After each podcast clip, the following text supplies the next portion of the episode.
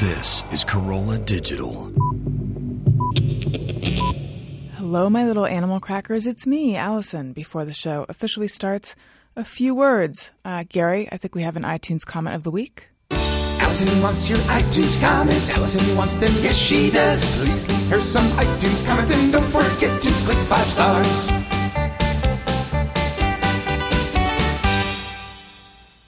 All right. So this week, our iTunes comment of the week comes from Melissa Cabrera, and it's titled Wow, Love It.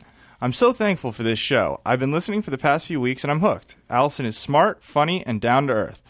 The episode with Sarah Schaefer was really helpful because I'm going through the same thing with my husband. It gave me hope and it's that it's not too late and maybe it's time for us to go our separate ways. Melissa, thank you for your comment. Um, I actually, I don't normally do this, but I actually took a screen grab of that comment and sent it to Sarah just to say, look, we helped someone. Um, and she was really moved by that too. And that means so much when uh, people come on the podcast or when I do, just talk about something really personal and you feel like, God, I don't know if I should have talked about that. I feel vulnerable, etc. now. But then to find out that your words meant something to someone makes it all worth it. So thank you and thank everyone who has uh, left comments and thank you for people to people who haven't even left comments. Just thank you for listening. Um, I love you guys. And, but if you want to leave a comment that potentially could be an iTunes comment of the week, go to iTunes, leave a comment, click five stars, you know, because we deserve it. God damn it. Uh, and that would be fantastic. Another announcement uh, I will be doing my podcast live October 12th, which is a Friday, uh, at the LA Podcast Festival. And the guests, I have been d- debating whether to uh, tell you who the guests are or to just make it a surprise. But I'm going to tell you uh, one of them. It's Greg Proops. I'm going to tell you two of them Doug Benson. And then also, I'm working on a surprise musical guest. I don't know if it's going to happen or not yet, but it will be fantastic. Also, I want to tell you guys about stamps.com. Uh, as I said, I just moved. Oh, actually, I should point out on the episode you're about to hear, uh, I talk about how I'm in the process of moving, but that's already happened. I've moved, I'm in the new place. And uh, Daniel and I were walking around the new neighborhood, and he pointed at our post office, and I said, ah, "I'm just going to forget that. I'm going to, I'm going to promptly memorize it and then forget it because I'm never going to go to the post office because I have no need to go there and to wait and to deal with all the just the the inconvenience of the post office because I have stamps.com which means that I can just print out official US postage on my computer and my printer at home and because of the free scale, the digital scale, I never have to uh, spend more than is necessary on postage because I know exactly how much to put on. It's so convenient, and it really is the uh, it's the way everything should be done on demand, right from your home, no extra time, no extra money because time is money, and you're worth it. And for my listeners, that's you guys, uh, you can get a special deal. It's a no risk trial. You, it's a $110 bonus offer. It includes a digital scale and up to 55 free dollars of postage. 55 free dollars of postage. Uh, so don't wait. Go to stamps.com before you do anything else. Click on the microphone at the top of the homepage and type in Allison. That's stamps.com. Enter Allison. Also, I want to tell you guys about GoToMeeting. This they I love them. I love Michael from Citrix, um, and I love this product. Let's say you are you could be anywhere. You could be in a hammock. You could be in Jamaica. You could just be in your living room, you could be at a coffee house. Regardless, you're somewhere where you don't want to leave, and you get an email saying that you need to have a meeting with your coworkers. You don't want to schlep your buns to the office, do you? No. You want to just be able to meet from the convenience of wherever you are, and thanks to GoToMeeting, you can. It is a way to have a meeting online. There's video, it's HD, there's sound, it's super crisp. Um, it is ideal. And Gary and I have used it and we love it. And you can even meet with people from your iPad. You just download the app from Citrix. Uh, you need this, Gary. Yeah, it's absolutely excellent. It's very easy to use. You can join it from your iPad, and, and that's a really slick app. It works very, very well.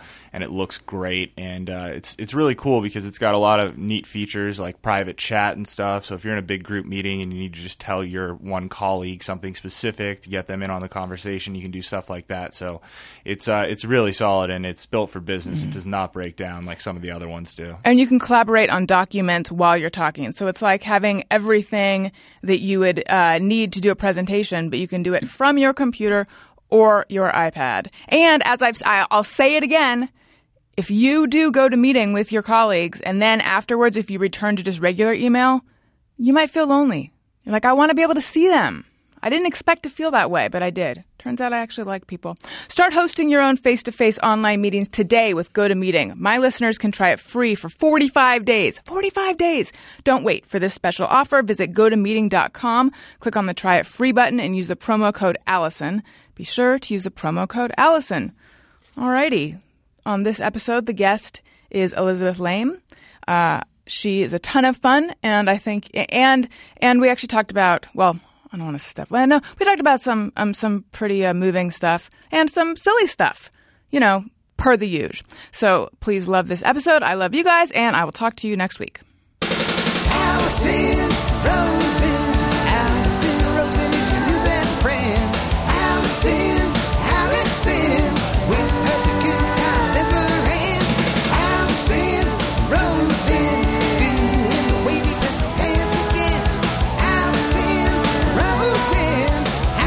your new best friend.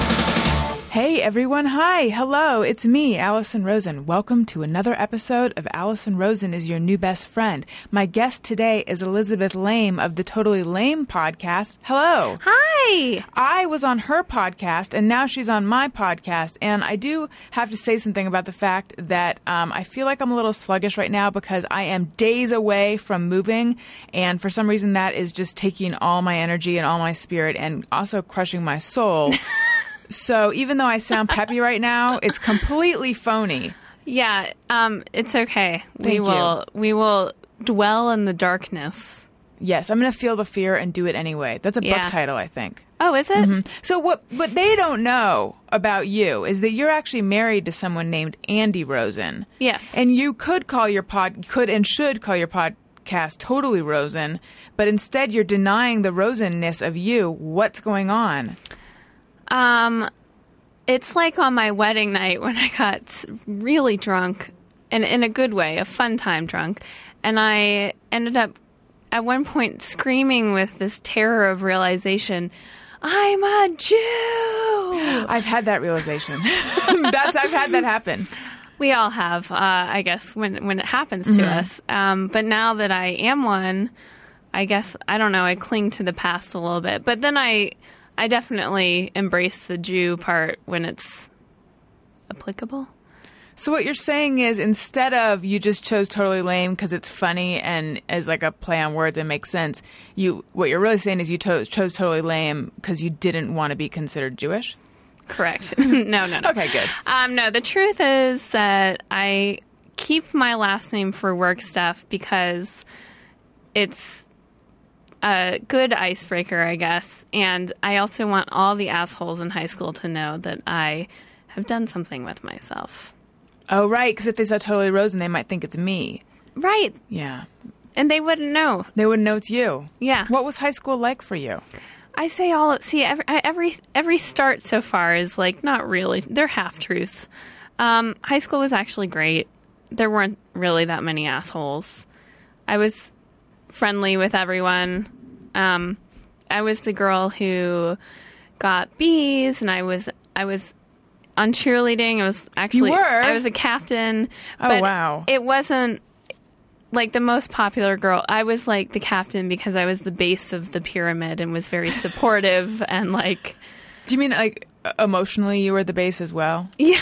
Okay. I think So Allison, I kind of was the girl who was like friends with everyone, but I wasn't part of the par- popular kids.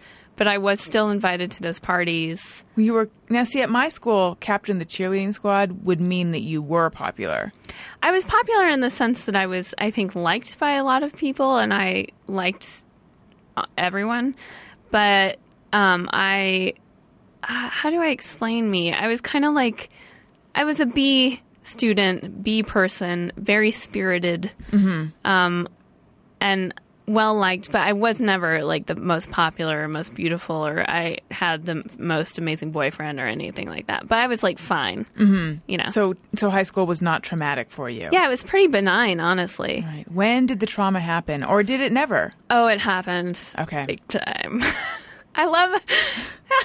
is it? Is there always trauma with? um People who perform. Yeah. Yes. I think there is. Although interesting. I feel like if you were to pull over, not in a car, just sort of, uh, just. Um, just grab anyone in the world and and ask them about that. There's some trauma, don't you think? Yeah, that's fair. Although I like my husband really hasn't had everything's listen, everything's relative. And like last week my cat died. I'm sorry. Thank you. That and for 2 days I was like it was the depths of despair. Despair, yeah. And so it made me realize everything's relative because I have my huge trauma is that when I was 19, my mom died, and then 10 months later, my dad died. That is a big two part trauma. Yeah, it was a. I was going to say a double team, but that's not appropriate. It was You a double teamed by death, I got double teamed by yeah death. Yeah. Um, and so when the cat died last week, it made me realize like for two days I felt the same way after my parents died, even though the healing time was much faster. But um, and like my husband has never had someone really close to him die unless it was like a grandparent of old age. Right. Um, he had a really pleasant upbringing. I mean, he's struggled like everyone, but there's but but there are certain things from his childhood that seem more traumatic. Like maybe his parents fighting was really traumatic, whereas my parents fighting now I'm like, oh, whatever they fought, all parents fight. You know what I mean? So Yeah. it's all relative. Mm-hmm. We're all we're all. Can we swear? oh, well, fuck yes. We're all fucked. Well, do you think? Gary just did like a cute little thumbs up nod. Well, we are. Gary, We are. especially. Yeah, definitely. Me. Super fucked. Um, I can't decide whether I want that to be F U C K E D or F U C T. Definitely Gary's F- shaking his head. Oh my god, I totally don't want that. I don't want it to be skateboard or fucked. No. Okay, I like I like the F U C T because I've never heard of it. maybe F U K T, F U K D. I feel like sometimes Fuked. people. Yeah, We're all fuked. we so are. You just Well, do now- like punked. F U C K apostrophe Oh D. yeah, uh, that's good. We're fucked. I feel like Ashton Kutcher is going to walk in here in a minute naked. I I sat next to him the other night. Where? Kutcher. ugh, at Soho House. Oh, fancy. Uh. I've never been to this fancy place. I don't have any pictures from a photo booth at Soho House with Diablo Cody, which everyone has. Yeah, it's weird how she just sits there waiting for every single person. Is it the real her? or is it um, a mannequin? they probably hire someone. yeah. Um, what were you doing at Soho House? Um, that well. Can you not say? Is it? Is Oh it, yeah, no, I can say. I'm. I was just having dinner with some friends. Okay, but they must be fancy friends, Yeah, they're pretty fancy. They're pretty fancy. famous. Um, I don't know. You probably know them, and I don't Like, I- want to. I, di- don't- I feel. I feel weird saying who it is because a, it's not that big of a deal, and b, I don't know if they want to be like No, known as being that fancy. being friends with you. You don't know if they want people to know that they know you. More importantly, All right. Well, so what is the Soho House like? Is it like everything I hear? Ah, see, Andy and I, I have spent a lot of time there recently because of my friend's a member, and we've for his business have had a couple meetings there, and I've been like talking about it. And I grew up in St. Louis, like we belong to a country club, and I don't know. I think that even though, as much as I hate it, there's a part of me who lo- like longs to belong to a club, Yeah. of some sort. And my husband is the opposite of that. Like he poo poos any pretension and whatever. I don't think I'm pretentious, but the Soho House is really fucking nice, and it's cool nice. It's like Anthropologie made a really cool, like cozy, loungy restaurant with the most amazing views of LA. And then there's there's a, an eating area that's called the Garden, which is really beautiful. And it it's made to feel unpretentious but still very nice. But then mm-hmm. the people who are there, you're like, oh, it is really pretentious.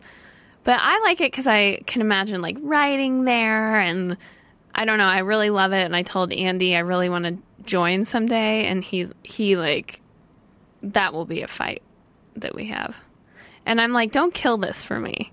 like This dream of it's belonging. one thing I have to look forward to, out of no other things. Right, no, your life is fairly hopeless. The Soho House membership is the only thing I have to look forward to. You're hanging on to it, I know. Well, wait, what does it take to be a member there? It's not even that much. What do you think it would take? I think 10,000 and 30,000? I don't know what. It's two thousand a year. That's it? Plus- I mean, that's a lot, but I thought in New York, It's like I think a it's gym more. membership. I It think might it's like 10,000 in New York. Maybe. Yeah, wow. And ha- and do you have to be sponsored or something? Yeah, you have Like- to have two members. But listen, Allison, you want wanted in, I could get you in. Really? I'd be really jealous of you. You'd have to take me there. But yes. Oh, you mean because you're not going to be able to get in because of your husband? No, just we don't have we're not burdened with disposable income right now.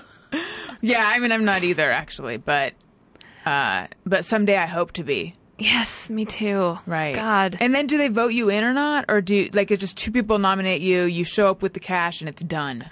I think that's what I think it has to be in uh, some sort of Briefcase briefcase. that you set down, and then someone comes along, picks up the wrong one, and it's filled with men's underwear? Well, the men's underwear will only get you so far.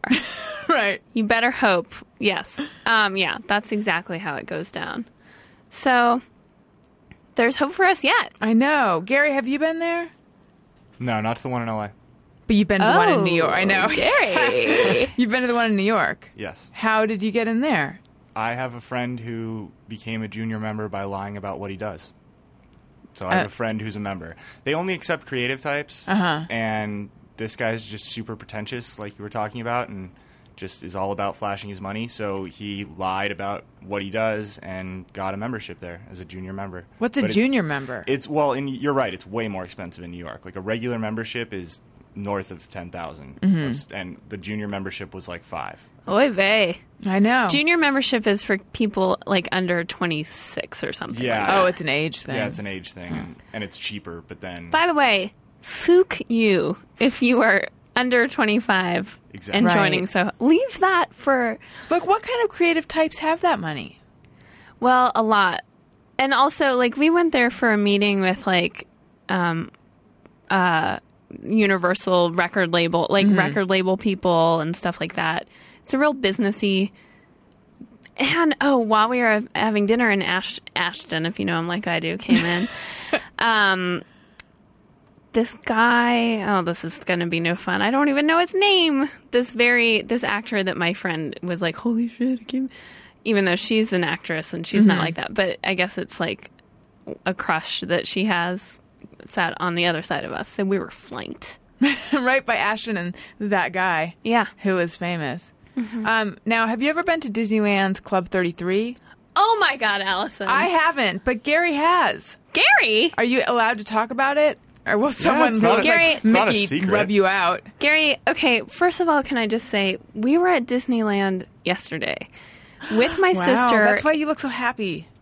um, with my sister and her husband, and my husband, or her, oh my God, her husband, they were going on and on about Club 33. They showed it to us because they really like club type things. Oh, they're the, those people that Andy isn't. Yes, exactly. Even though everyone loves each other, but they live in Newport Beach, which, you know, you know, because you're from Orange County. That's where we're from, Gary Oh, and you I. both are? Yeah, and roughly. so you get it. Yeah. And uh his someone at his law firm had a membership that was like passed down through generations. And then they got to the point where everyone in the law firm was using it. And Club 33 got wind of this and shut it down. No. But we were like, so and my sister's like the food's okay.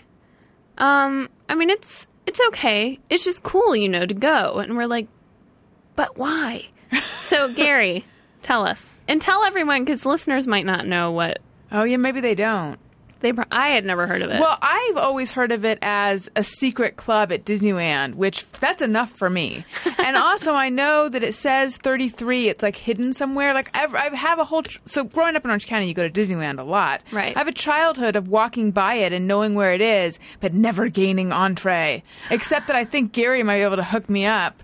Unless they're doing some kind of crackdown because of, of the law firm shenanigans. Wait, Gary, are you a member? Uh, I have access to a membership. I am not a member. I'm under 30 and therefore would be an asshole to be a member. Indeed. How do you even get to be a real member of that club? It's changed a lot in the last like two months, but it. She's right. For a long time. what time, mouse do you have to fuck? for a long time there was like a certain number of memberships that were just passed down amongst you know companies or whatever and uh, the reason that it was cool was because um, it included free park hoppers so you would make a reservation for four and you would get basically $400 worth of tickets and then you go in and you, you had to spend a, a minimum but it was less than the ticket price so you got a mediocre meal and paid what you would have paid to go to disneyland anyways and you can like have a b- bottle of wine with dinner and stuff. They serve alcohol, so it's like it was more for a long time. It was more just a more cost effective and neat way to go to Disneyland, especially with people from out of town, because you go up to this door and push this buzzer. yeah, it's, and, and also yeah, the no walking out that door and feeling superior to all the people in the Peter Pan line because that's where it is. Walking out and just gosh, you feel it is? great about yourself. It's by behind- Peter Pan? it's I thought it was by the Haunted Mansion. it's behind Pirates of the Caribbean. Yeah, okay. Oh, my mistake. You really don't I was there yesterday. You guys, it You're got a little confusing- it got a little crazy at Disneyland. Confusing Fantasyland with um Adventureland? Tomorrowland? No. What land is Peter Pan ride in? I think I it's thought it was in Adventureland. Fantasyland. I mean, not Peter Pan. Guys, Pirates maybe of we're Pirates? both right. Caribbean.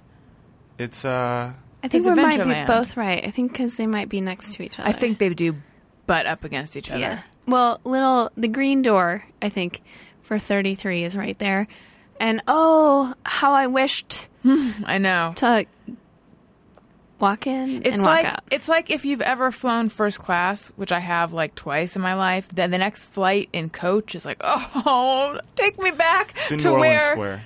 Ah, yes. Yeah. It's like, but you probably know. I was just saying that if you've ever flown first class, then the next flight back to coach, it's like, oh, I don't want to be one of you regular people. I want to be special. I want Try the big fat seat with the line and the real Yeah. silverware. Try being 11 inches taller. Yeah, Yeah, try that, Allison. Really I can't, sucks. but I imagine that. it really sucks. I Going bet. back to Yeah. I literally. okay. For anyone who doesn't know, Gary is 11 inches tall. Everything's first funny. class for him. everything. Mm-hmm. Um, I have horrible. Uh, actually, though, I read a book in my last flight back from New York. I think I overcame it, but horrible flying anxiety, Mm-hmm. panic attacks, and I don't have it in first class. Like. I hate to. I think I'm a bona fide kind of snob, even though I really don't want to be one. But Mm-hmm. just based on that fact, I have a physical fear reaction. Maybe it's claustrophobia, sort of.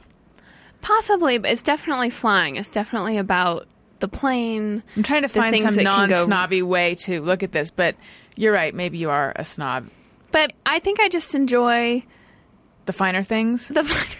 I certainly do. Like there are people who. That's why we're best friends. Yeah, that's right. And I'm a little upset that whoever comes on this podcast next will be your new best friend. but you're the real one. Okay. Um, And if I ever say that to someone else, I'm lying to them. Okay. Good to It's know. it's real when it comes to you. Um, uh, there are people who will say things like, "I don't see the point of spending money on a nice hotel room because it's like I'm not even going to be in the room in whatever city they're in." And I, um, I admire that kind of. They're a backpacking person who's kayaked in their life, and they know how to um, carry stuff in rolls on their back in a canteen, and all of that makes sense to them. But I am someone who. Part of the vacation for me, if I'm on a vacation, is the hotel, is being in a hotel yes. um, or maybe I don't know. I just remember at a certain point because I used to go to South by Southwest. You guys, so uh, your husband Andy Rosen, Mm-hmm. no relation to me, um, is a music producer. Yes. Do you guys go to South by Southwest? No. Okay. Well, you know of it though, right? Uh, That yes. big, you know, music uh, conference, which is now more about internet, I think. But anyway, I used to always go because I wrote about music, and at a certain point, I realized the the idea of staying in a room with like six other people, I can't do it. I have to just get my own hotel room. Oh yeah. Well, I think that's also getting older. Like I I, think so. backpacked and I stayed in like hostels with complete strangers and Did you like that though? oh my god, the entire I, I did two months and the entire time and I was by myself.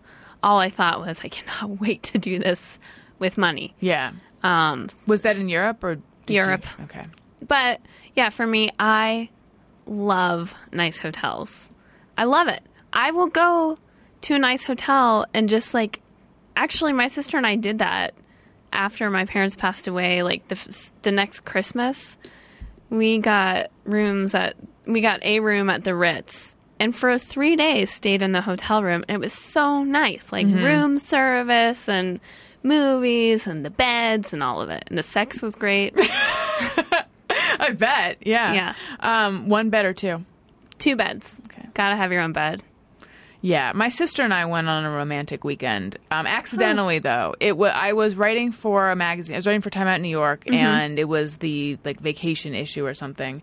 And um, we were all going on road trips. And at the last, so my sister and I were driving to Connecticut, and we were going to Mystic, Connecticut. And like at the last minute, I decided let's stay at this inn here instead of this place here and it was like this totally romantic couplesy inn which it was so wasted on us and it was like this big king bed and i just remember like we weren't getting along really. Um but i mean it was like really stupid stuff. But Right. you know like i like we had rented it was this everyone had rented different cars. It was like a car plus vacation trip and like i wanted the top down and you know by the time we got there she looked like the unabomber because she had like her hood and just a tiny bit of her face showing and sunglasses and she was just not she was not having any of it. Um but she was just like stay on your side of the bed. So She we didn't we didn't like a gem. yeah. She's actually delightful. I'm just kidding. i just i don't think that came across her delightfulness in the story. She's not always delightful though. Is your sister older or younger? Three years older. Oh, wait. We probably went through this on your podcast, like but I now maybe have did. amnesia or something. Yeah, yeah, Because yeah. my sister is three years and nine months younger than I am. Oh, interesting. And is your sister? Um, so she's married. Okay, because you know my sister is married, and my sister is sort of uh, at this point more advanced in life than I am. I'd say people think I'm the younger one. what? How, in what respect? How is she? She just seems more serious, and she's actually not. Like she's very funny. she- She's a lawyer. Oh, and well, she's why. married. I'm not married, and she's um, you know, she, she'll have kids before I do. Those are the just- things, right? Yes, they are. Well, that's just like society's version of Yes. what. It's what I interesting. mean. Andy and I, uh, my husband and I, were talking about this. Like, we have a close family friend who is just a total drifter, and we were saying someone we know who's younger is probably going to end up like this person who who's like 40 and he surfs and he kind of drifts around and does whatever comes his way, but he's also kind of lost. But he's maybe happy. I don't really think he is, but whatever. It's not my not my journey. But I was saying like, oh, this other person we know, I think he's going to end up like him. And Andy was like, yeah, I bet a lot of people think that we're like that. Like a lot of people think that what we do in entertainment or podcasting, I mean, right is, is- dilettantism kind of. yeah. Which, so, you know, whatever, but especially coming from St. Louis, like, people don't understand. When I go back to St. Louis, I think people just think it's me and Andy are like that. We're just like drifters, like, Because We're you don't gypsies. have kids yet. because I don't have like a nine to five job, um, nor does Andy. Uh, You still have longish hair. we st- I still have longish feel like hair. you have to cut your hair when you I haven't up. had three children. I don't have like a two story colonial and a BMW.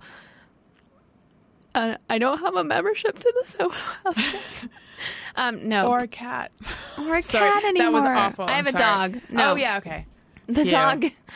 Yeah, phew. No, yeah, sad about the cat. But point being, they don't even know what to ask me. And okay, here's something interesting. So you guys know uh, who Ellie Kemper is. Yes, She's on The Office. and so- she was in Bridesmaids, right? Yes, And Jon Hamm was her instructor. I think I read that. yes. So she and I grew up in the same like social world in St. Louis. Is she your Soho House friend? No. Okay. Um, and she and I both went into comedy, and Ellie is super smart, crazy funny, talented, hardworking, all of it.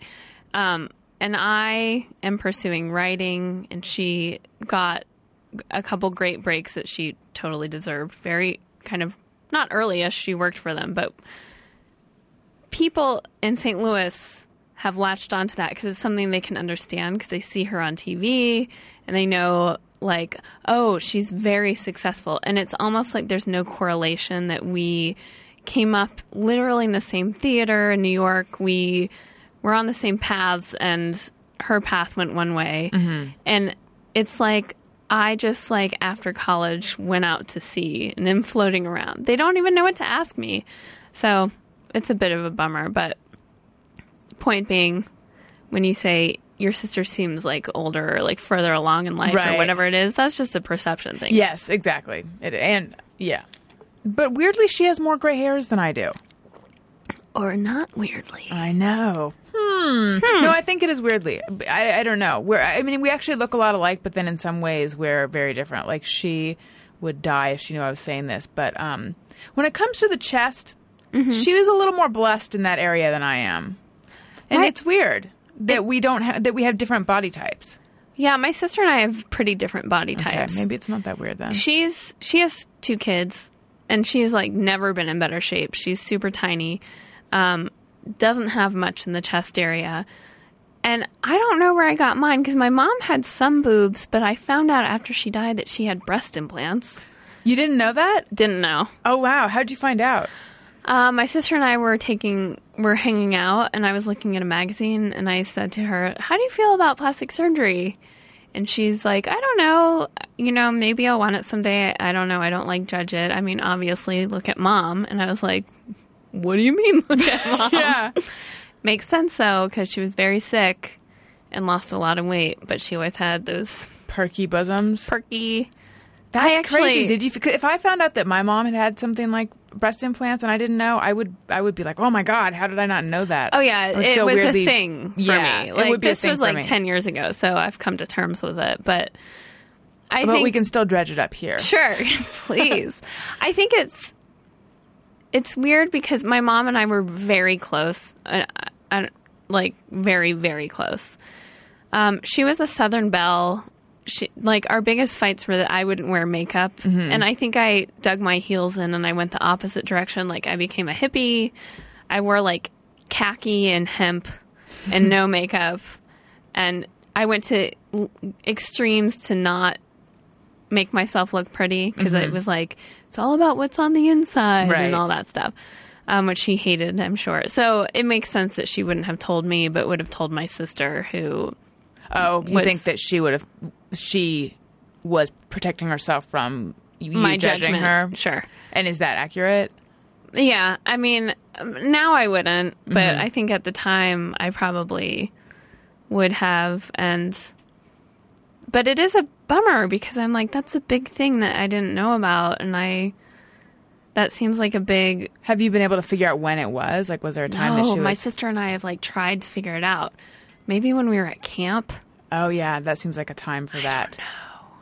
I wonder how people who are in the public eye all of a sudden get work done and then show up looking different and it's not a big like I feel like um like a nose job or something which I have to say is someone who hates my nose but is afraid of surgery. I like it's always I've hate always my nose. But your nose is cute and No, perfect. it's not.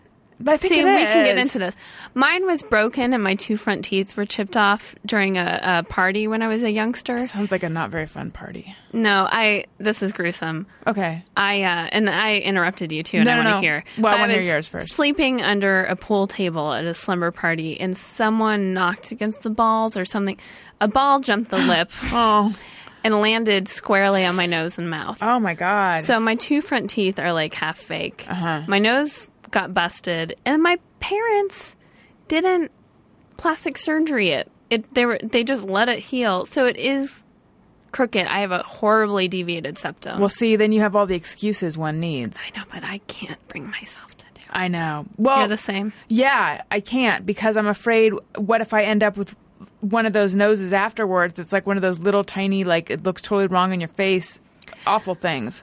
That and the pain, and you have to wear a bandage for a really long time. That's what I'm saying. How do you sneak out for that long with your bandage on, and then you come back and you look different, and then what happens? You know, I don't know. I, know, I feel like Zooey Deschanel recently did that really? Yeah. What makes you say that?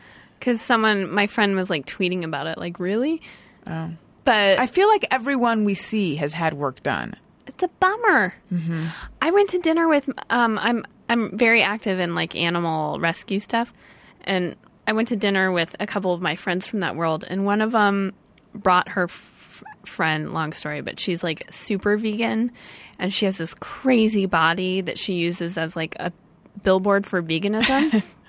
um, during the dinner, we got pretty drunk, and she basically told us that she has tons of plastic surgery Wow. which she's like 30 and also I it really rubbed me the wrong way not because she got it but because she's like kind of I was so excited that she was this veganism billboard and then I'm kind of like oh it's all smoke and mirrors. Yeah. What did she have done? Uh lipo tucks boob job like the works. Heidi Montag.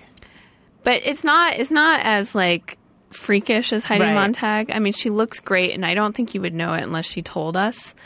But the way she was talking to us was like, "Trust me, go to my doctor. You're gonna love him." Like we all, it's just assumed that we're all gonna do something, or that we all need it.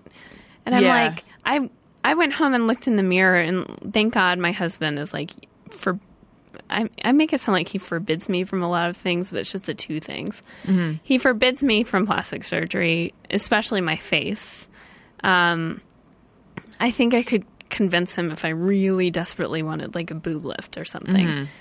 Uh, but it made me realize like it's like athletes juicing. Like I feel like us normal gals don't have a chance Yeah. because everyone is mm-hmm. botoxing and whatevering. Right. And it's like I don't want to do that, but then I'm also like, am is the standard becoming such that I'm not gonna be? I don't competing for what is not, but you know what I mean. Like, right. It's expected now, it seems like. I don't know. Yeah, it seems like everyone does Botox. Um, I never have, but a lot of my friends have had Botox. which is like at our. I mean, I guess we. I don't know. Yeah. I think of Botox like when you're 60. No, yeah, I know. I think people in their 20s do it even. Oh God. I don't know. I still, um, See, this is why my mom didn't tell me about her boobs. Actually, my sister was like, because th- through my whole life, there's always been this in the background, me talking about, you know, the nose job that one day I'll maybe get, but I'm probably not going to get. I'm aware of that, you know. But um, she was like, she's like pleading with, she's like, please don't, please don't do that. It'll freak me out if I look at you and you look different. And like, I totally get that yeah.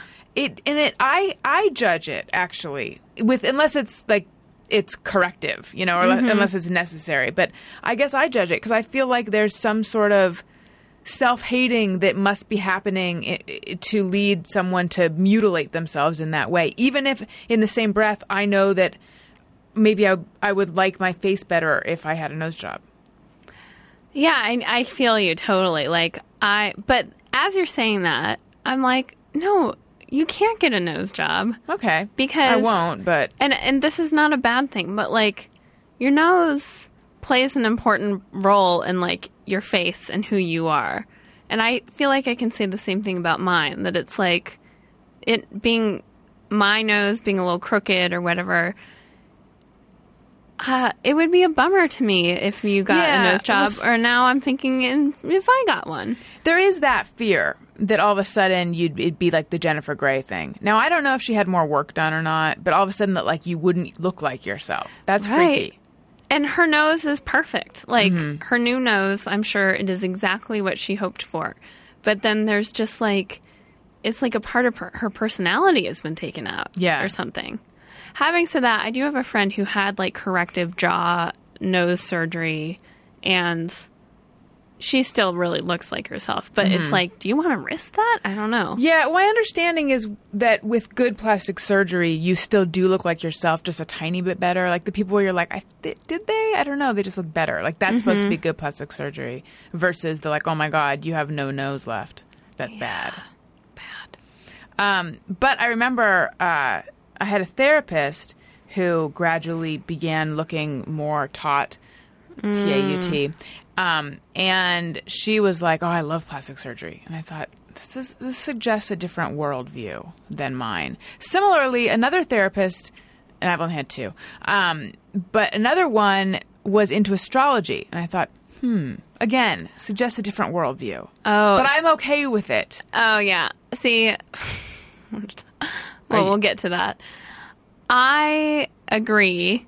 Oh, on the plastic surgery front, a a therapist saying I love plastic surgery is It's slightly like what- worrisome. Yeah. Well, it's like what she did with her, you know, money. I guess I know. Well, that's she was another like sort of a, a hobby slash obsession. Not to get too fucking self righteous, but like what you could do with that money. I mean, and it's stupid. There, there, there are lines you can cross. Like, yes, I might join the Soho House, and I could do a lot of good with that money. And I, mm-hmm. I like buy makeup and I buy nice clothes, and those are things. You know, I have friends who literally forego all of life's uh, Pleasures. pleasures so that they can rescue more animals and mm-hmm. my hat off to them but plastic surgery oh the other thing i wanted to say like your therapist getting more and more taught it's almost like now there's this look that people are trying to achieve which is super shows unnatural. it but what it is is it's like a status thing it shows Oh, that yeah. i've had I, f- I find when i go see my sister in newport beach i see a lot of this Mm-hmm. like um There is that Real Housewives look. I think Yeah. it looks shitty though, but it's Of sort of expected. It's the it's the straightened hair, and by the way, my hair is straightened, but it's not blonde. Um, and yeah, it's the lips that look wrong and too big on the face, and Mm-hmm. it's a to- and the breasts that are very perky in the juicy tracksuit, and yeah, or whatever. Yeah. It is a very specific look. indeed Where uh, do am I allowed to ask? Where in Newport? They, I actually, I mean, it's in Newport Beach, um, off of Dover, Okay, like Dover Shores. there is a Dover Shores. I don't know. That's probably where it is. Mm-hmm. Near, uh, there that little elementary school. Gary, are you knowing where this is? I know where it is. It's right, it's right over by Harbor, but I can't think of which elementary schools are over there. My nephew's in the other side of town. I don't know. Well, not important. Their address for- is. So, um, can I ask, uh, how did your parents die? Oh yeah. Um, my mom had pancreatic cancer, and then my dad. Oh god, this is so heartbreaking. Um, my dad had a heart attack. He really had a broken heart. Like he, How Uh, old were they? fifty three, both of them. My, I mean, my dad. They were in good health for the most part. Um, and then you know, after my mom died, my dad this will tell you how much he was in pain. He took me and my sister on my parents' honeymoon like eight months after she died. That was our family trip. He was was like, the same trip. You mean? same trip. Oh, where where'd you go? This is another weird fuck. I've never talked about this, but um, it was Austria and Germany, which is a kind of weird place to go for a honeymoon. Maybe, maybe not now, but Right. What year was that? Um, I guess so. They were born in 44. I don't know, in the 60s. Oh, But my mom's like first love was this Austrian guy named Gutard, who my it was like a joke in my house, our house. Even it was like stuck with her so much. And I think at one point she thought she was getting engaged to him, and she flew out to visit him, and he broke up with her and broke her heart. And then after that, she met my dad, and they loved each other very much. But there was always this ghost of this like the one that got away or whatever. The one, and my dad would call him Goat Turd. but isn't that kind of weird? Like I thought I was that talking to Andy there, about yeah. this the other day that that they went there for their honeymoon. Well, what was your mom's relationship with the place? I mean, it was only as far as I know. Through, Had she been there with him? Well, I think he was from Austria Right. or something. It's all a little like It is. what? Yeah.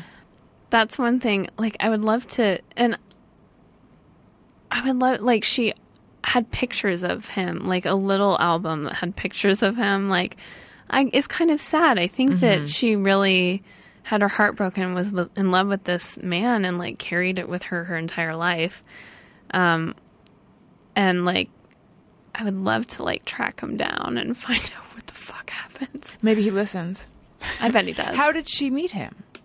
She was a flight attendant. Oh. Or she not a flight attendant, but she worked for Delta um in reservations or something. So I think that's how they met. I don't know.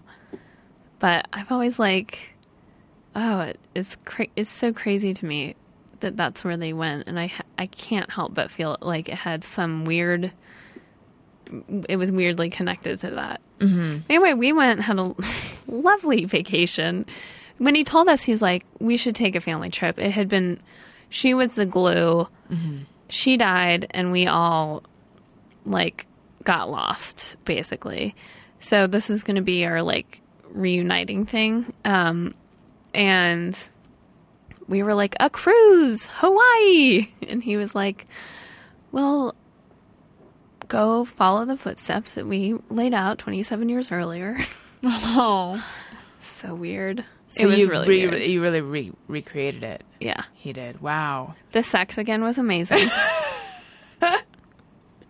It's good that you guys can get along in that way, especially in a time that some might think was sad. Yeah. But it's good to connect. Um, wow. Okay, so okay, so you were 19 and you were in college at that point. Mm-hmm. And where was your sister?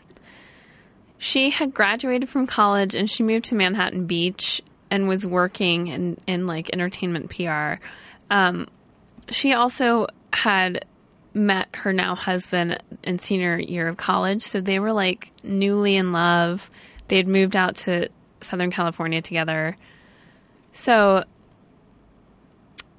she kind of was like in that world. And we dealt with my mom's death very differently. Um, so, like, we were not very close at that point in time. And I kind of went back to school and, like, started trying to get into drugs because I was, like, trying to find something. And luckily that didn't take. Um, and my dad was just working so hard because he had like taken off of work while my mom was sick. So he was like flying.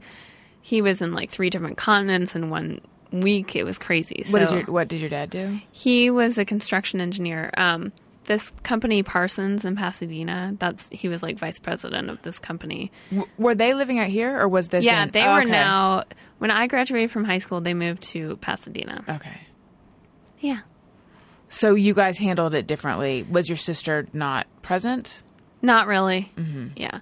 Um, and then, oh, my dad had a heart attack on their the first anniversary of their wedding date after my mom had died. Wow. Had And he he- had heart trouble before?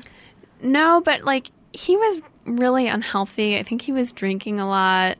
He was traveling so much. Like he wasn't taking care of himself and he was so sad. Mm-hmm. Like in Germany, I noticed I was kind of worried about his physical health and he was actually really into tennis and he was playing tennis when he died. Um, so but to me it's just like I could never have imagined him getting remarried or like he was the epitome of just like depressed and lost. I mean, I hate to say it because it was horrible, but in a weird way, it was almost a relief. Like I was so worried about him. I would go home every weekend if he was there, and like I felt like I was the parent, sort of, and um, but he was the parent. There was nothing I could do about it. I was really worried about his drinking, and Was did he drink a lot when you were growing up? he yeah i would say i would say he had a problem but it was like managed mm-hmm. but i do know like my mom would always play that card when they were arguing or something um, and like he drank every night but he was a functioning I guess alcoholic if that's what he was. Right. Did he think he had a problem? I think I think he probably must have known on, on some level. Like he was a really hard worker and he came from nothing and really built himself into like a very successful provider and he I put a lot of pressure on himself and he sweat the small stuff. Like that book Don't Sweat the Small Stuff mm-hmm. was on his bedside table. Um, All my life. So how did you find out that he had a heart attack? Oh, so it actually was like three days before my sister's birthday, and we were going to meet up at the house in Pasadena for her birthday.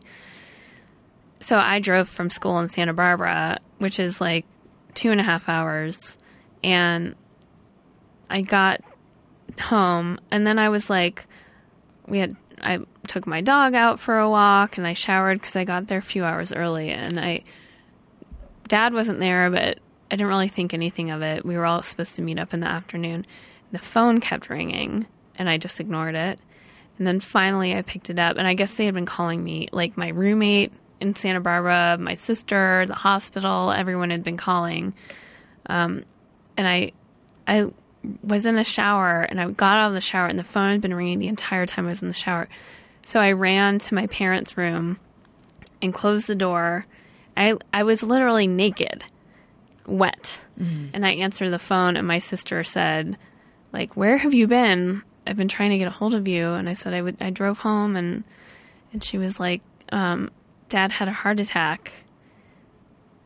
And I said, "Well, where is he?" Thinking like, "Oh my god, I have to get dressed and go to the hospital." And she said, "He he's dead." Oh my god. and I like, you know, let out whatever primal scream you do when that happens and like it was it was pretty devastating. I mean, that both times when my mom and my dad I just like collapsed and it took a couple of weeks for me to like even wrap my head around it. Yeah. Which I will say my sister was amazing. Like she and my brother-in-law handled all of the shit that mm-hmm. happens when someone dies. Did um so was it the heart attack was fatal like he didn't even get to the Yeah, hospital? and he was playing tennis with the doctor. So it was immediate. And he had stopped playing. She later called us and talked to us, and she said this was the first time they played. They had never met before. It was like a singles, like set, not romantic, but just tennis setup. And she said, like, I wanted to let you know. Oh my god, I'm going to get emotional. Is this a comedy podcast? Um, not currently no. she was like, I want to let you know that, like, before, right before he died, they sat down to take a break because he was really, like, winded. And he told her, like, about my mom, and he told her that he was, like, really proud of us and how we were doing, and, you know, told her all about me and my sister. And he, he just stood up and fell down, and it, he was gone. i'm so sorry. Oh, thank you. that's so sad. Yeah.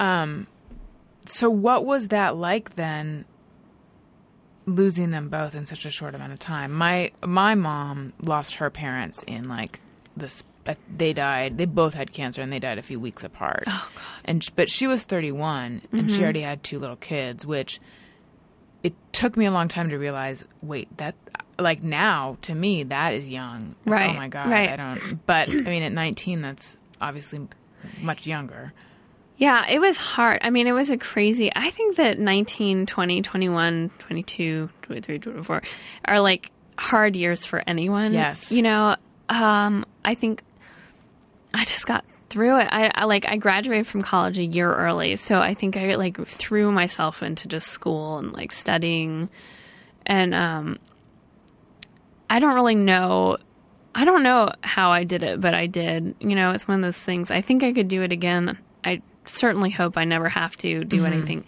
But um yeah, it was it sucked. I had to grow up very quickly. And I also was extremely alone.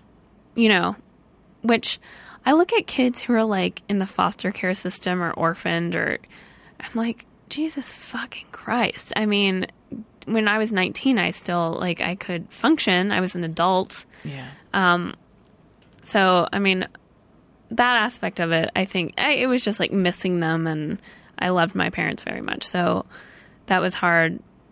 But yeah, the other aspect of growing up really quickly was weird. Also, I had a ton of money suddenly, mm-hmm. which I no longer. If only you joined Soho House I then. know. What was I? I would have gotten the junior rate. What, did did you spend it carelessly or just because of life you in don't have some it? ways I did, and then in some ways I really didn't. Mm-hmm. Um, both both of those, but it was weird being 19 and having like making financial decisions that sometimes were really poor, Right. or I don't know. Yeah, it was interesting. Um, so how does that affect you and Andy? The fact that you have have been through. I don't want to quantify it, but I'm going to. Let's say you know. Uh, well, different rites of passage. He's really great. Like he's really understanding about that. He he humors me. I mean, I have my like multiple days every year. My dad's birthday, the day they died. I'm you know bring it up. Yeah. Still. My mom still, you know, they both died in June, and June is a tough month for her still. And it's like a zillion years. She's a zillion plus 31 years old. it's a long time. Good for her. Yeah. Yeah, I mean, I don't think it really changes much. Like Andy and I relate to each other in so many ways, and he is very sweet and um, supportive about that stuff. And also, so Andy and I knew each other when we were little kids, and my mom, like, he was my first crush, and my mom, like, had met him, which I don't know gives me some sort of comfort, Yeah. you know, that. So, um, yeah, it doesn't really affect.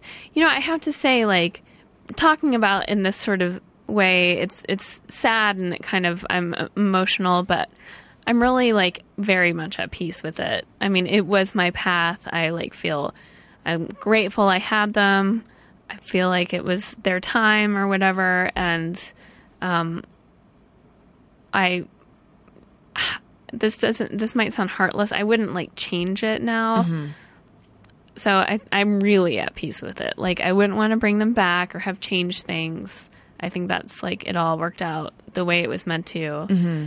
And um, I mean, I miss them, and that's not to say I wouldn't love to spend time with them, but you know, Right. It is what it is. Sounds like the pain is not sharp. no, no, No. no, yeah.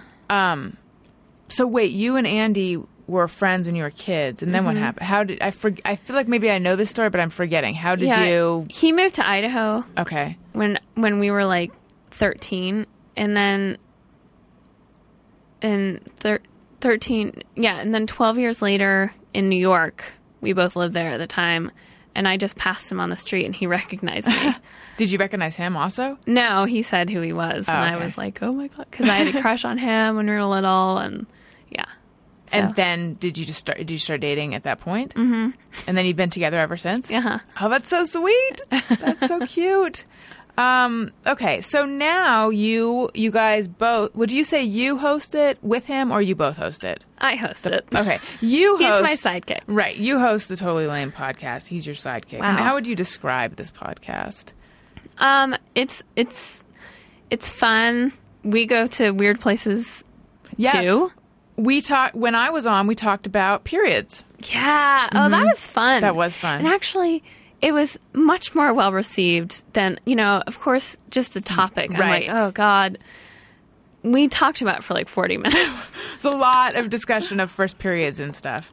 but Uh, people, People liked love- it. people even even guys, like- I think, liked it. yeah, people love to, I don't know, d- dig in a little bit. And Mm-hmm. that's what we kind of aim to do is we don't really ask about career stuff or we kind of just hang out. And it's usually fun. I had a really good time. I Thank was like, you. We had a lot of fun with you. Thank you. I walked away. I'm like, they are so good at talking. Now I know what it must be like for people to talk to me. I'm just kidding. I'm just kidding. No, but it really was. It didn't feel like um, an interview, like being peppered with questions, like an interview or anything. It just Yeah. felt like a conversation. Yeah. Um, and I thought that is admirable. Um, because I'm interrogating you right now. No, And- no. I, I feel like I'm just yapping. well, that's the point of this as well. We're, Yeah. we're both in the yapping business. we are. But but so you, but you're also a comedy writer. Yes. Like, what are some other things that you're working towards or that you would want to do? Um, I'd love to. I, I really hope to get staffed this year on a sitcom. I've been working towards that for two years. And so that means what? Does that mean doing a spec script? Yeah, I have like a spec script. I have an original. I'm going through all the paces. Um, so hopefully, you know, I have I have great a great team, and hopefully I'll kind of. It, It's important to have a team behind you, one who understands your brand. That's right. That's what they say. I think I think, but also it's it's not as cut and dry as I think I originally thought it was. That like I get submitted and I blah blah blah. I think it's about knowing people and Yeah. So I just kind of hope all the stars align this year. But other than that, I I also write poems. So I have a poem of the day Instagram and Tumblr, which I love. Um, I'd love to eventually get that out on like one of those desk calendar, Uh-huh. daily desk That's calendar so cool. things I because they're feel like little. people don't um, read, appreciate, or talk about poetry very much anymore. I was an English major, Oh. and I like I loved poetry, and I should say love, except I find that I don't read it that much, and except sometimes I reread the stuff that I had read back then. Right. Um, but that's really cool. Yeah, you might if you're like into poetry, you might poo-poo my poems because they're kind of they're very short. They're almost like tweets, but they are there is a difference. Like I can tell if what I'm thinking is a poem or a tweet, and the way I visually structure it is important. So they're fucking poems because I say so. Um, but yeah, there's oh the Tumblr is Elizabeth writes poems.tumblr.com I think, and I'd love to have a show someday. That you mean that you're hosting Yeah, a talk show? yeah, That's I my would love dream to too. do that. Mm-hmm. Interesting. Yeah, I've actually I actually talk about that on this show um, sometimes. Just the fact that so I had this meet. well, Here we go again. Let's Telling this it. story again. I had this general meeting Mm-hmm. um, with a guy where we were just, you know, he's with a production company and we're just getting to know each other and blah blah blah. And I and I hate general meetings in general because I find them to be um, weirdly like I don't know. General. Yeah, like I, nothing's going to come out of this, and I don't exactly know what I'm here for. But I'm the same way. I don't know anyone who likes them actually. Maybe there are people who do though, and then great. I know one happen. person, and I- he has a very successful career. Really? Yeah. Why does he like them? I think because for him, it's he's he's a great guy who he was no he was like almost hated in auditions. You either loved him or hated him because he would go into auditions and do whatever the fuck he wanted. And now he's very successful. Mm. But generals, he would go in and do whatever the fuck he wanted. Like he just likes to be on Tweak stage. people? Okay. Yeah, yeah, Yeah. I wish I had that lighthearted joie de vivre regarding all this, as opposed to this like, oh God, what are they going to ask me? What do they want to know? Yeah. Ah, what's the right answer? I'm with I'm you. exaggerating, but that's what's happening emotionally. Well, actually, that plus the the what's happening inside when I'm in the meeting is like, oh, he totally thinks you're funny. He totally likes you. This is going great, you know. And so then he's like, well, so what is it that you want to do? And um, so and that's something that I should probably have a better answer for. But I just started explaining my, my dream of my talk show and explaining what it would be like, blah blah blah. And but it wasn't a pitch meeting. It was just I just didn't know how to dance out of that question well. So I was just telling him everything and being like pretty honest and open with my pitch, which I feel like is so good. and um, but it is. But so anyway, and then he just you know explained that uh, they don't give talk shows to people who aren't household names and just like slowly chipped away at all my dreams. That's how it felt to me. And I walked out of there like an inch tall, just being like, oh, there's no point. What is the point of. What is the point of anything? And even and even just just as the uh, the um the uh, word that I can't think of. Uh, even though I was validated, I still had to pay. that Oh, really it didn't bother me that much. But I'm just saying that Yeah. that's how much it, things weren't. I couldn't Twist catch a, the couldn't thing. catch a break. Yes. yeah. I will Um, say it's interesting. My, Andy and I have been developing the. Well, Andy is a producer, as you mentioned. This artist who is like taking off. So we're taking all of these meetings with labels and managers and blah blah blah, and like it's going really great. But there are always people who, whatever it is, even if like eight out of 10 people are saying it's so great, Yeah. they will, they just like to have that angle and chip away at it. Like, Yes. they're, and they can be very successful and important because they can like, they're always looking for, well, what's, what's the, what's going to fail here? Yeah. But it's like so not conducive to creative people. So, Right. Andy and I, Meg is the artist, and she's a true artist, and she is like sensitive, and anyone telling her how to be or what to do is only going to fuck shit up.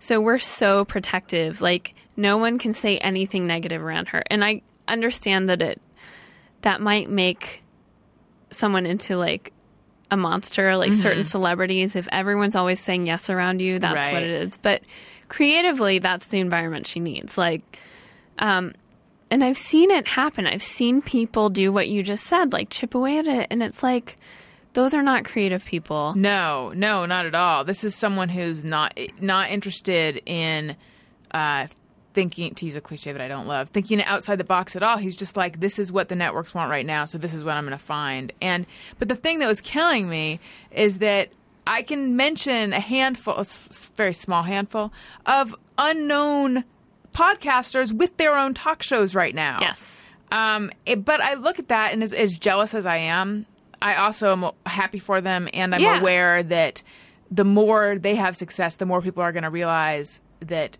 maybe they should give you and me our own talk Yes. shows. But um, but but fuck those people who I are agree. yeah, it sucks. And um, It was also a wake up call though, because this guy didn't even know what a podcast was, which is kind Oh, of unthinkable that he's in this town. He didn't know what a podcast was. So it's like to someone who doesn't know what a podcast is, I'm the credentials I'm walking in there with are like they're oldish and not as impressive, and you know, it's so my okay. I had this old manager, and my friend and I pitched her a show that was like podcast involved, but it was a scripted, you know, show, and she her whole argument she was one of those people. And she was so we were such a bad fit. She meant well and she is successful and she works for other people but her whole thing like spec script wise would be like well instead of just letting me write what i want to write she would be like well no you need to have a script that that because the networks want this so write this this and this. And by the time i would get it to a place well she would get she would take my voice out of it. Right? Uh, then it would be like there are already five shows with this. So i'm sending something out that people are like we've seen this. What's new? You know like if i had just written what i wanted to and and that's like months of work. Yeah, then this podcast pitch was the final straw. I had been feeling like we weren't a good fit. My friend and i went to pitch her. We'd already pitched to my friend's agents and like her people and they loved it and i knew i didn't want to pitch to her but we finally did and she was like no one's going to care about a show about a podcast no one knows what podcasts are and i'm like my whole thing is a podcast are you saying this to me Yeah. and you're my representation like right. are you kidding me? And that's when literally she left and my friend looked at me and grabbed my shoulders and was like, You have got to get out. So I did. Was that hard? Get the getting out conversation?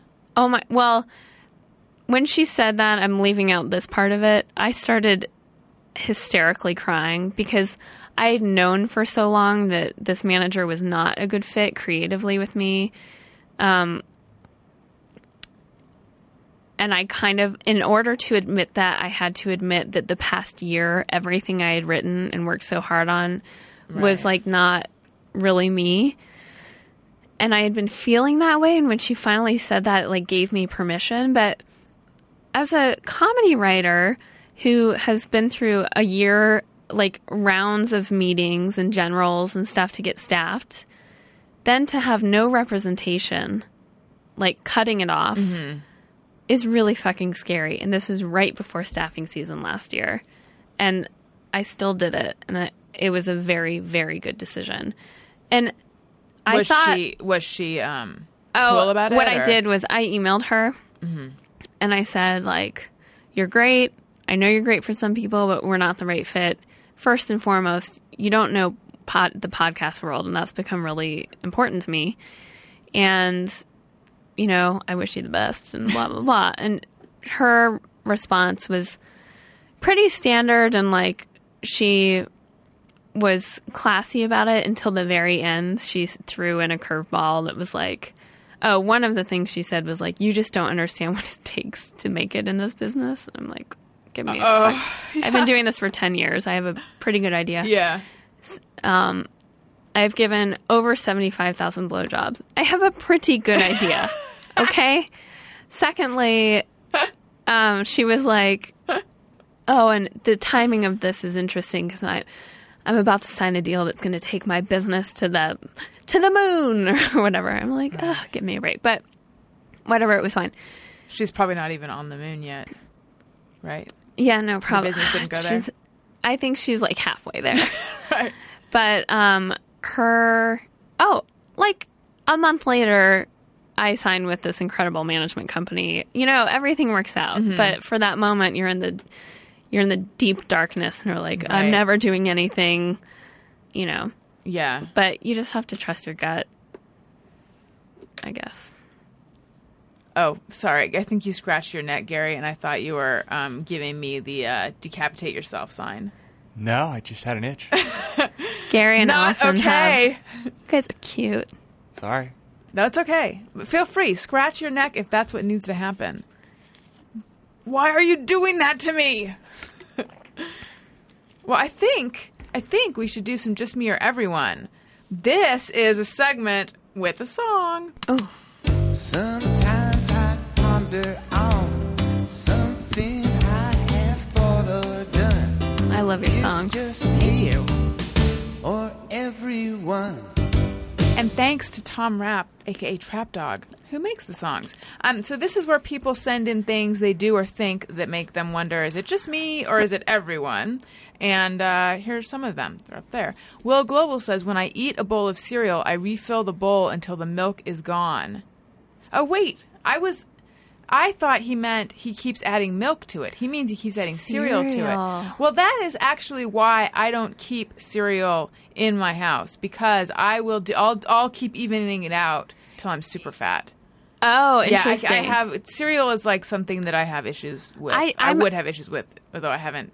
It hasn't been a part of my life for a long time. Oh yeah, mm, Yeah, really cut Had it. to You say- I gave it the get- heave ho. I, I did. I said, packing. I said, "You don't understand my world, cereal," and uh, this creative relationship is over. Well, my uh, I I'm really cautious about the milk cereal ratio, and I know what I'm getting into. And I Mm-hmm. good. finish the last bite. I make sure it's the last bite of cereal and milk. My husband, though, will pour so much milk that there's a full bowl of milk left over after then he what eats. does he do though? Then Does he, just, it leaves out? it in the fucking sink, and he doesn't even pour it down the drain or clean the bowl or put it in the Ew, dishwasher. ah. How That's does that? right. And then, wow, does that bother you? Yeah. No, no, no, not at all. No, you don't seem bothered. so wait, you say you're very cautious and careful with your ratio. Mm-hmm. Do you mean you measure out the milk, or do you mean that you, as you're eating, you're careful to make sure that they're both happening at the same time? Both. I don't even think I could even do that if I wanted to. You could if you put your mind to it. when you are pouring the milk into the cereal, assuming that you do it the normal way as opposed to people who pour the cereal into their milk, Oh, that's weird. It's totally weird. craziness. Yeah, I know. Um, when you are pouring the s- milk into the cereal, though, does it look like there's not very much milk in there? It does. That's how you do it. That's How how you you do it. preserve the ratio. Yeah. Gary, cereal weirdness? Uh, the only time I've eaten cereal since I was way younger, I eat it in a cup, and then I just drink the milk if there's leftover milk. Smart. All right. Wise. Um, Keenandian or Keen and Di- I, you know, I don't know how to say your name. I smile at the camera as soon as it's pointing at me, even though the user adjusts things for the next 30 seconds.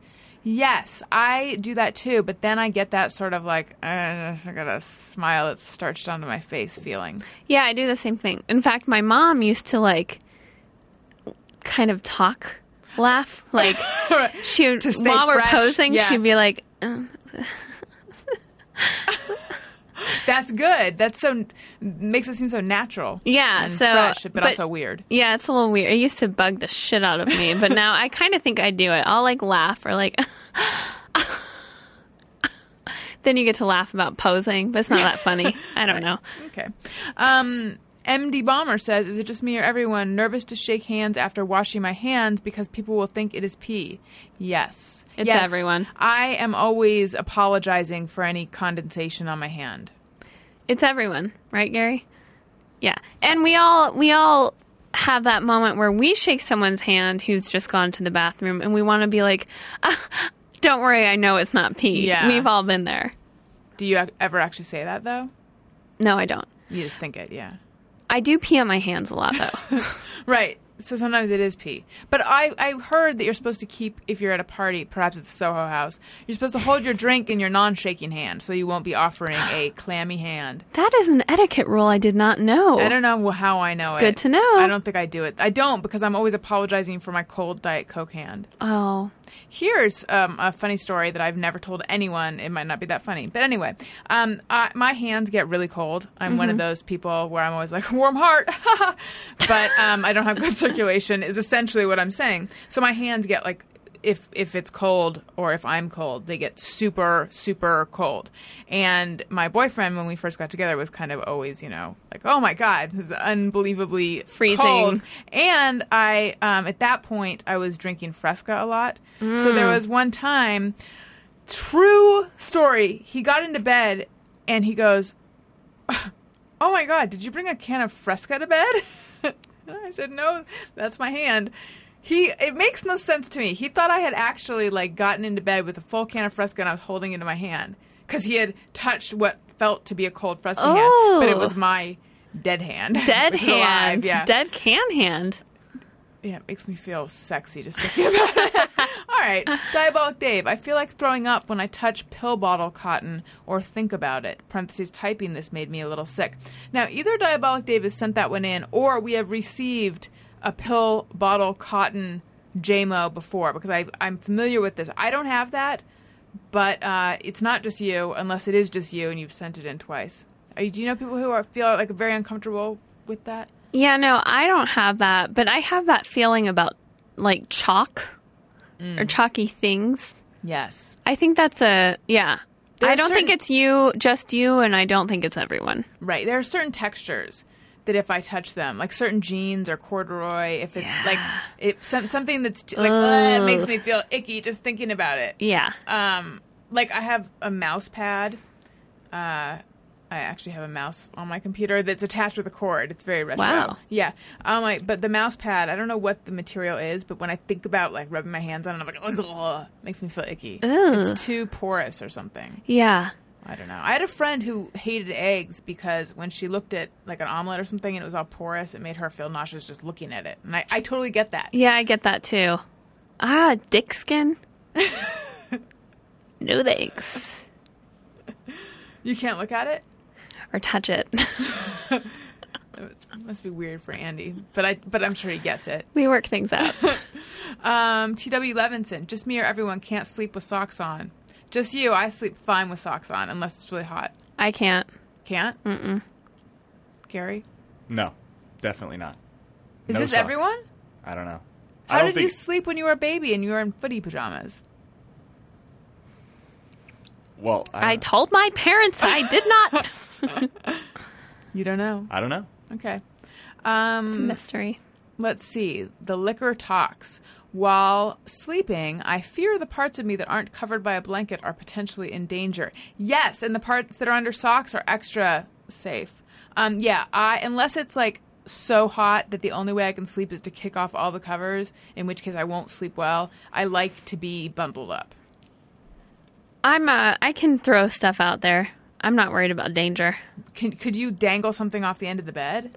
No, more uh, I couldn't dangle, but I could I That could sounds uncomfortable anyway. I could lay other I, I I'll throw a leg out like one in one out yeah. temperature control. Mm-hmm. I'm not a pussy. I don't think that there's going to be a, a ghost come eat my leg. Well, now I will. Yeah.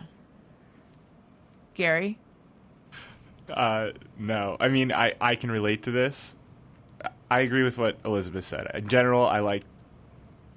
Wait, no, I agree with what you said. In general, I like to be covered, Mm-hmm. but if I can't be, then I will be completely uncovered with fans just blowing on me from three Yeah. feet away, and I won't sleep.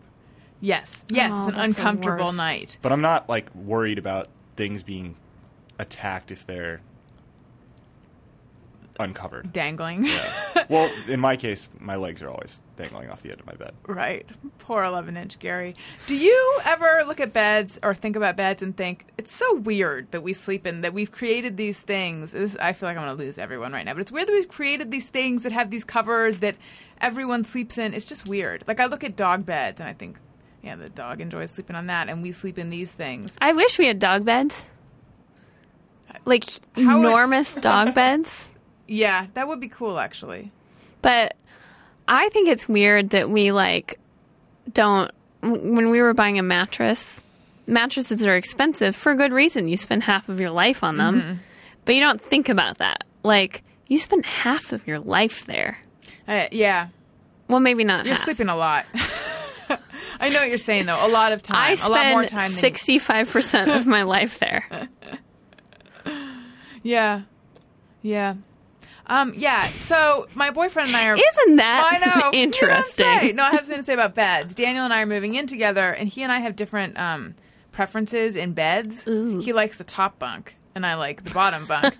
um although did you ever have a trundle bed as a kid? Oh yeah. Do they still make those? I feel like a bunch of kids got folded up in the trundle, right.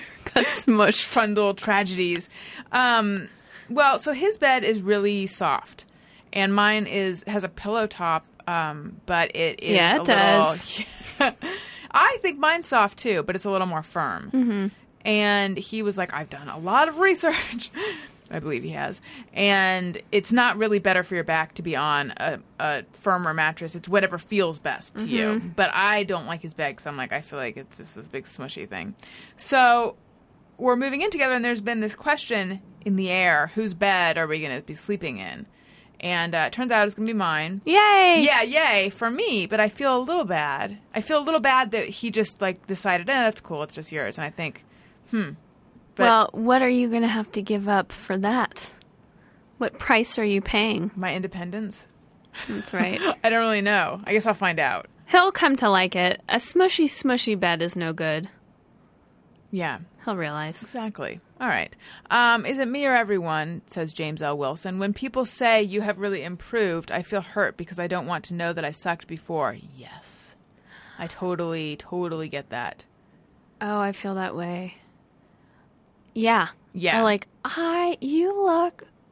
Have you lost weight? That one. Yeah, Except yeah, yeah. The weird thing is that when I was younger, it depends. It go, it go. I go back and forth about whether I want to hear that or not. I think if you I- worked really yes, hard for it, then you're like, yeah. yes. Whereas if you walk, if you're walking around thinking you look good, and then someone and you haven't done anything, and then someone says that or something. No, I feel like actually that one's always pleasant. The only thing is, it would be, have you lost weight? You look so much better. Yeah. Or like, You know when you don't want to hear it is if you're on a date with someone who doesn't know you well. yeah.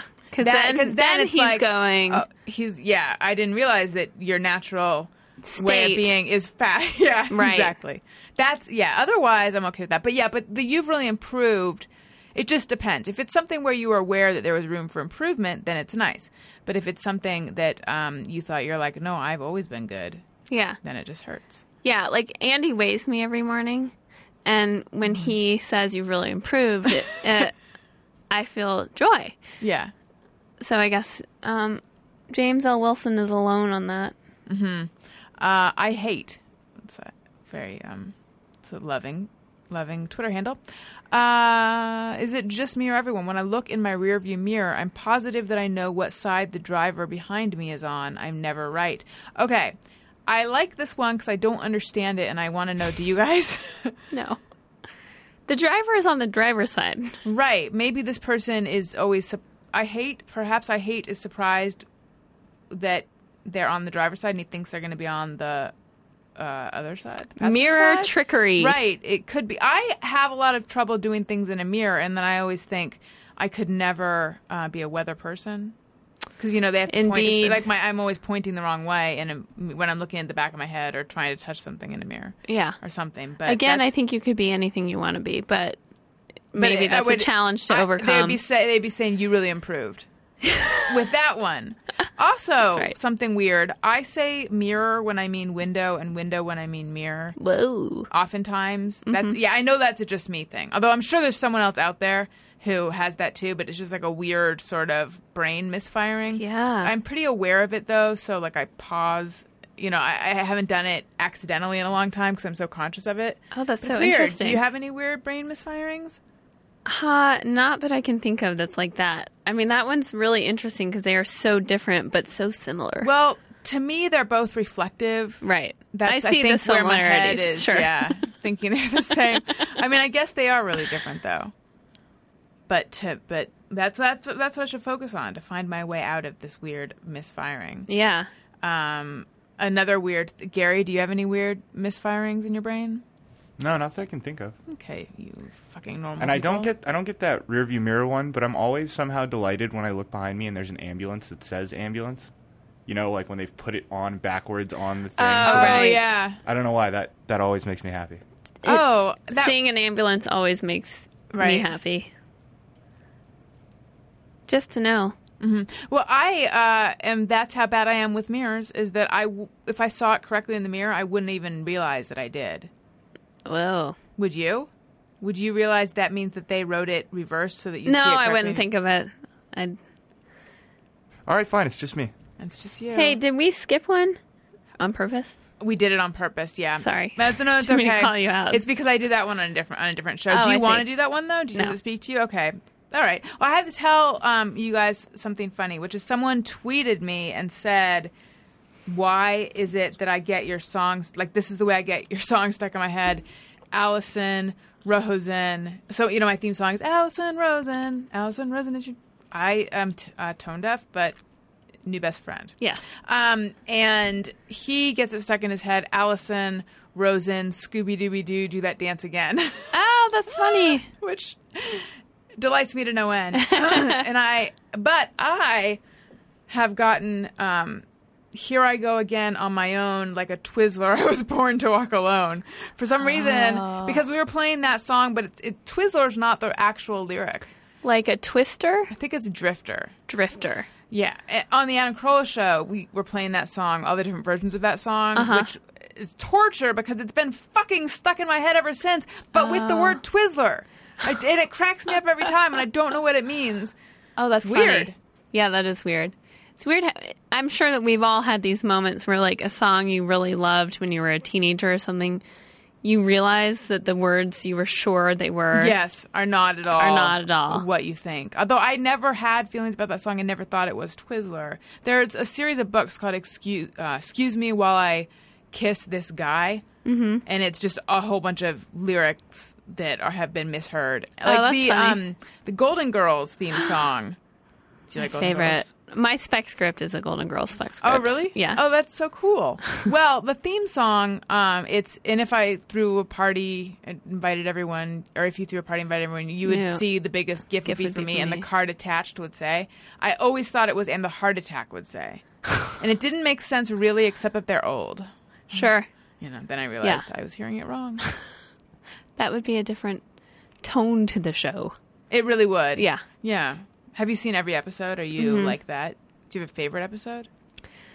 I have my favorite moment. Which is? Um, the girls are going on a cruise. And they go to like CVS to buy prophylactics. And um, they say, "Oh, maybe we should. We're doing this cruise and blah blah blah." And and my favorite line of all is uh, Ro- Rose doesn't know what they're going to buy, and she's like, "What are we getting? What are we getting?" and finally, Dorothy goes, "Condoms, Rose. Condoms. Condoms. Condoms." That's my favorite. That whole scene is fucking amazing, though. It's so good. I think I've seen that. Did you watch Empty Nest? yes, The spin-off of Golden Girls. Indeed. I feel like not enough people watched that. it was good. It's pretty good. yeah. Dreyfuss. That's right. Um, uh, Gary is so young that he didn't even know who Kristy McNichol was. Oh, Gary. How old are you? Twenty-seven. Oh. It's not even that young. but it is. 27 is a good bridge age to you can still like drink with all your friends and you're not like oh so and so has a drinking problem Right. it's not you know there's that moment where like i guess i think around 30 you start to go some of my friends ha- have drinking problems and then but it's also like you're an adult but you can still be a kid it's great great age Cherish it. Yeah. Are I'm you? it. Yeah. i feel like he is like Ever Soho since I left House, college, 1st I've- class I've realized it's all downhill Club from there. 33. club 33 Yeah, leaving college was a big, awful wake up call for me. That's when I realized, wow, the real world is uh, you're you're not special, and Ugh. it doesn't, and it's just mundane, and it sucks, and no one really cares Yeah. about you or your and your special whateverness. yeah And I wasn't prepared for it. That's how I felt.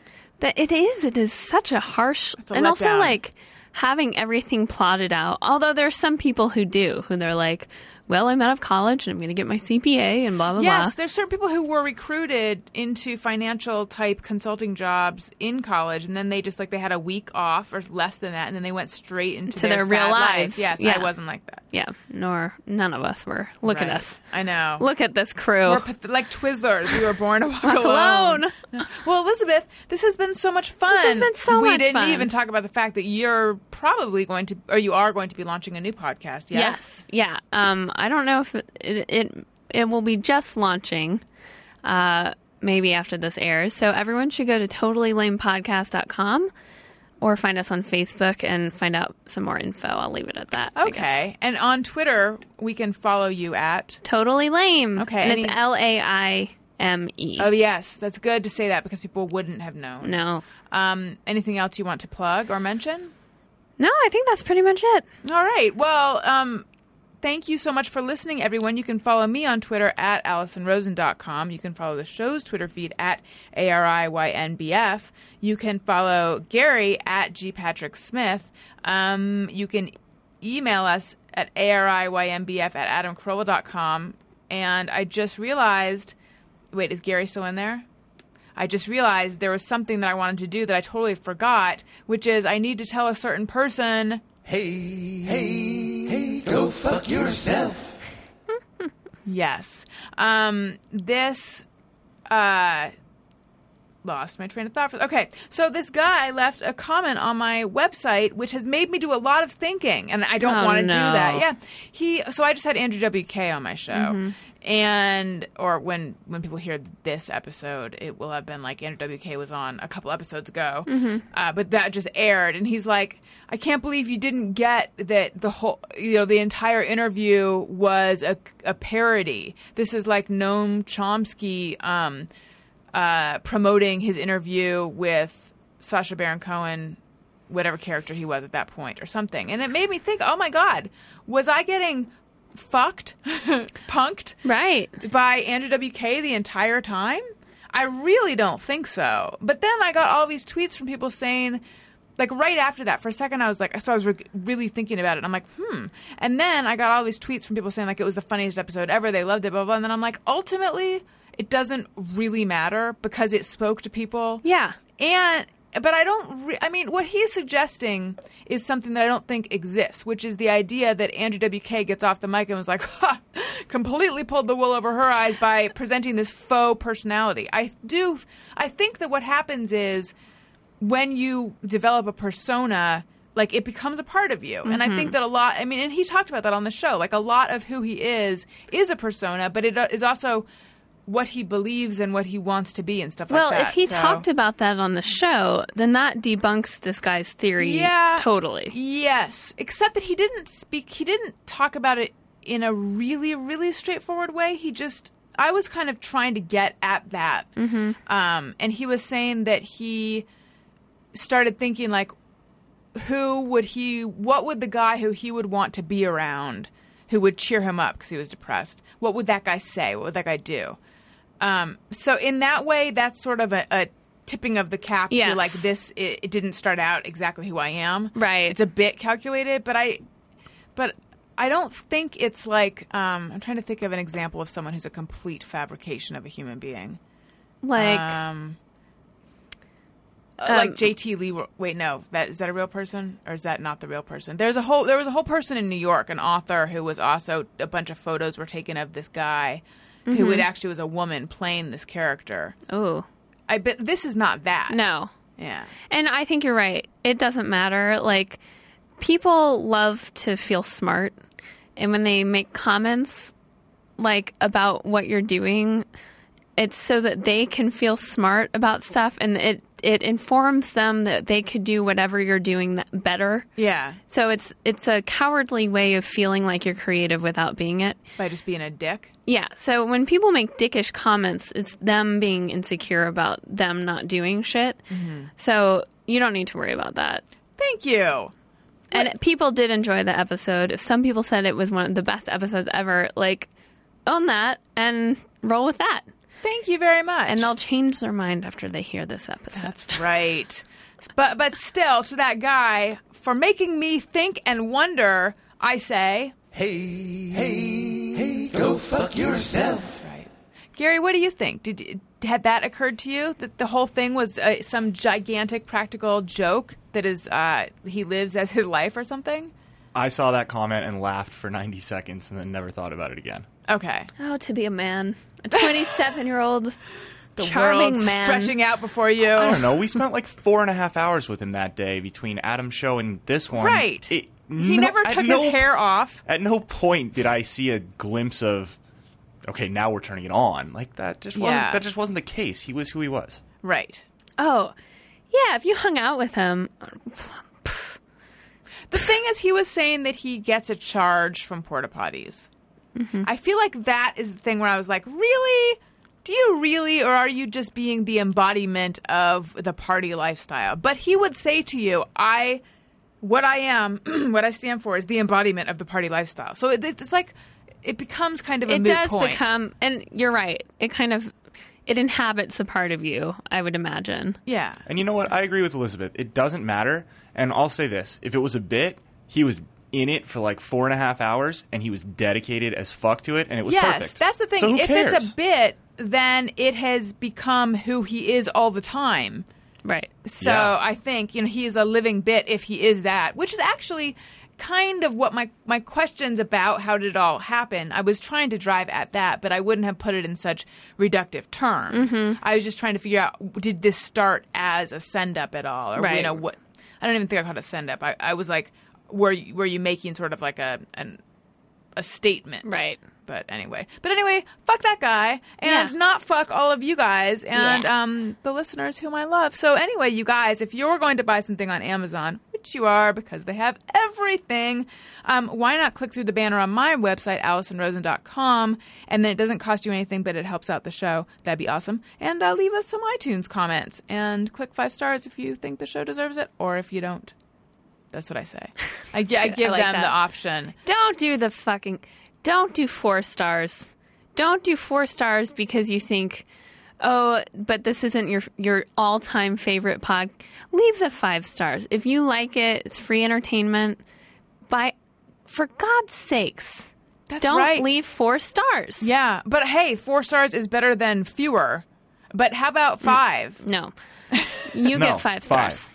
Five. Five, God damn it, five. I, I, my, Andy's Andy wouldn't on podcast because we have a podcast, but he's a type that he's very principled, and so he would feel like, to be fair, four.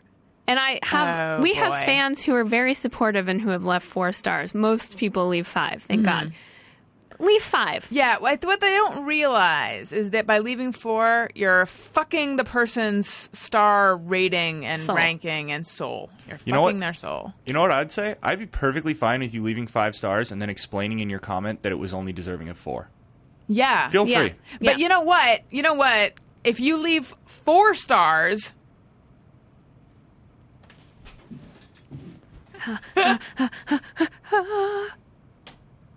Hey, hey, hey, go right. fuck yourself. Gary and I need to work on our um. Well, on Gary has to run three miles Yeah. to- What's the word? Coordination? Telepathy. Telepathy. No, this has come up lately on both shows where he's been trying to communicate with me through just like hoping that he can beam the thoughts to my brain and also motioning. And Mm-hmm. I'm looking at him like, and then it hasn't gone as well as we'd hope. no. Yeah, it didn't work. Do that again, and I'll explain what you're trying to say. He's grabbing his ear. Yeah. Do you have any idea? Cans, cans, two times talking. What? No, the- It was tell that's a them. good guess. Yeah. Okay, what I did was I grabbed my I grabbed my headphones, then I put up two fingers, and then I made mouth motions with my hand. Y- Yeah. And what that was supposed to indicate was tell them if they want to know the answer to this question, they should tune into the podcast. Oh my god. right? Well, yeah, but my logic was listen to find out. Listening Learn to, to find, find out. out. oh. Yeah, which is ridiculous now that I say it out loud. I understand I It's was wrong. It's funny, though. yeah, But that is funny. It was a good in the heat of try. the in the heat of a I need to get this information to her in three seconds in the middle of a live podcast. It charades seemed, it seemed to seemed be the smart. best. I get yeah, it. it was good. It was a good try.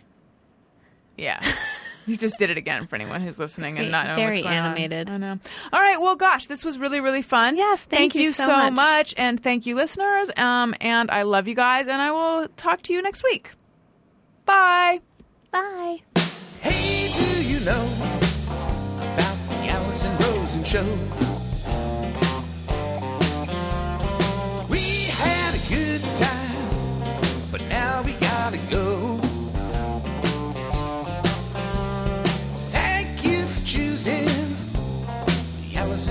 Show. Alison Rosen is your new best friend.